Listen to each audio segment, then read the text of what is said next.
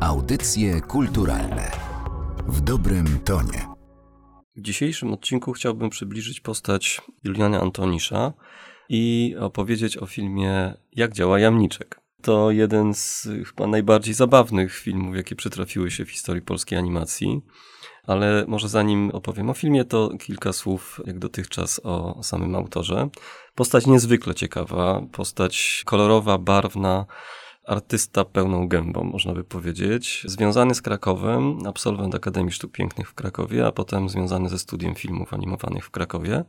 Artysta, który posługiwał się filmem jako jednym z medium, do jakich sięgał, które były dla niego interesujące, bo artysta również aktywny, jeśli chodzi o taką działalność stricte artystyczną, malarską, rysunkową, ale też muzyczną, no i przede wszystkim znany i słynny ze swoich niebywałych wynalazków, maszyn do robienia filmów, maszyn do rysowania, maszyn do tworzenia dźwięku. A zatem mamy do czynienia z postacią niezwykle barwną, oryginalną, która film traktowała jako taki bardzo wolny obszar wypowiedzi artystycznej. I filmy Juliana Antonisza nawet jak popatrzy się na tytuły, to widać, że jakby powstawały z takiej czystej potrzeby tworzenia, bawienia się filmem. Jak działa jamniczek, strachy na lachy, Bajeczka międzyplanetarna to tylko kilka tytułów, które wyszły spod ręki Juliana Antonisza, a przede wszystkim myślę, warto wspomnieć o tym, że zasłynął i znany jest jako twórca kina non-kamerowego. I film Jak działa jamniczek z 1971 e, roku, obsypany nagrodami, powstał właśnie jako film non-kamerowy. Co to znaczy non-kamerowy? To znaczy, że Julian Antonisz nie użył do jego stworzenia kamery. Po prostu film powstał bez kamery. Powstaje pytanie, ale jak to?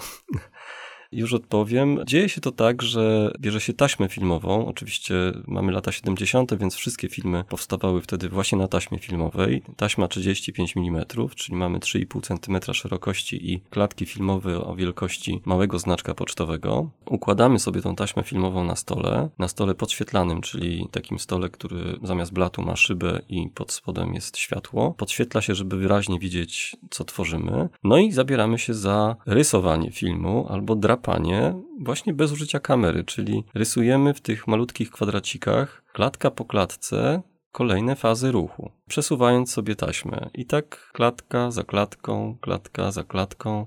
Możemy drapać w emulsji, która była na taśmie, więc wtedy używamy na przykład nożyka i wydrapujemy jakieś formy i kształty. A możemy, tak jak to ma miejsce w filmie, o którym dzisiaj opowiadam, czyli jak działa jamniczek, Możemy po tej taśmie malować, możemy do tej taśmy przyklejać różne elementy.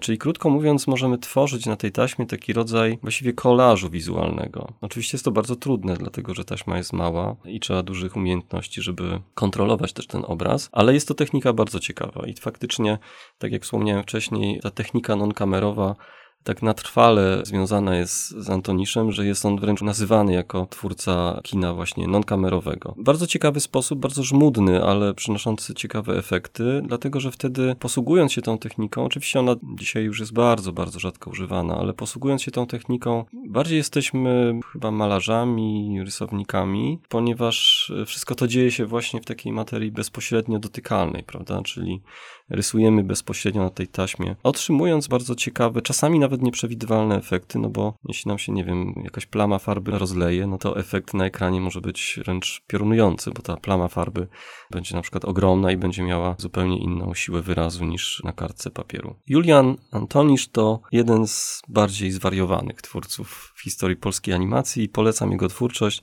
W filmie Jak działa jamniczek mamy jeszcze taki ciekawy zabieg, że prowadzona jest taka narracja, tekst z ofu, jak to się mówi. Mm, I tutaj pomysł na to naszego dzisiejszego bohatera był taki, że wynajął do nagrania tego tekstu, tego komentarza całkowitą amatorkę. Wieść głosi, że była to jedna z handlarek, które sprzedawały warzywa przy kleparzu, czyli takim targowisku w Krakowie. Poprosił ją po prostu o przeczytanie tekstu, który sam wcześniej napisał, bez żadnych prób, bez żadnego przygotowania. Więc jeśli Państwo będziecie oglądać film Jak działa jamniczek, to wyczujecie to, że jest to faktycznie zupełnie amatorsko przeczytany tekst i o to chodziło. O to chodziło Antoniszowi, żeby właśnie taki charakter miał ten film. Zarówno w formie wizualnej, jak też w tekście, który otrzymujemy.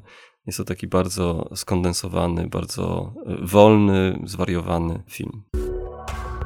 Audycje kulturalne w dobrym tonie.